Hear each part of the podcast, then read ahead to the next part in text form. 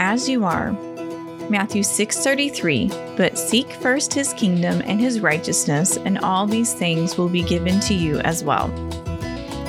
Welcome back to another inspirational moment from historical Christian romance novels. How often do you find yourself saying, I will get to God once I get this, this, and this in order in my life? We get so caught up planning our lives that we plan God right out of it where in reality, he's the one we need most and the only one who can truly help us live our lives in a way that honors him.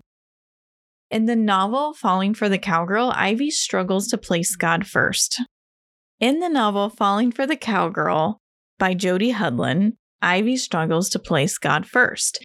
Here's a snippet from page 190.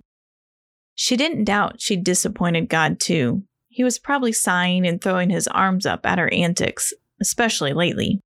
She had to do better, and she would. Once she had a place she could finally call home. Have you ever been in Ivy's shoes? I have, sometimes even on a daily basis. And about the time I hit my 10th road roadblock of the day, I finally realized I've tried doing things without God. And let's be honest, life gets frustrating and messy without Him. I am so thankful He loves me and welcomes me with open arms, mess and all. And I can say God is the best picker upper of our messes. No one can heal and restore us like He does. So stop waiting until you're perfect to seek Him. He wants you now. I'll leave you with this final thought God doesn't want you after you get your life in order, but now as you are.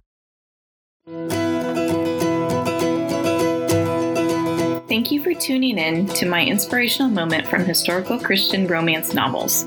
I hope you were inspired to pursue God just as He pursues you. For He wants none of His children to perish, but rather He wants you to spend eternity with Him in heaven. So if you don't know Jesus Christ as your Lord and Savior, I invite you today to join your brothers and sisters in Christ and secure your spot in heaven. Join me in this simple prayer, and your life will be changed forever. Dear Lord, I know I am a sinner, for man is not good apart from you.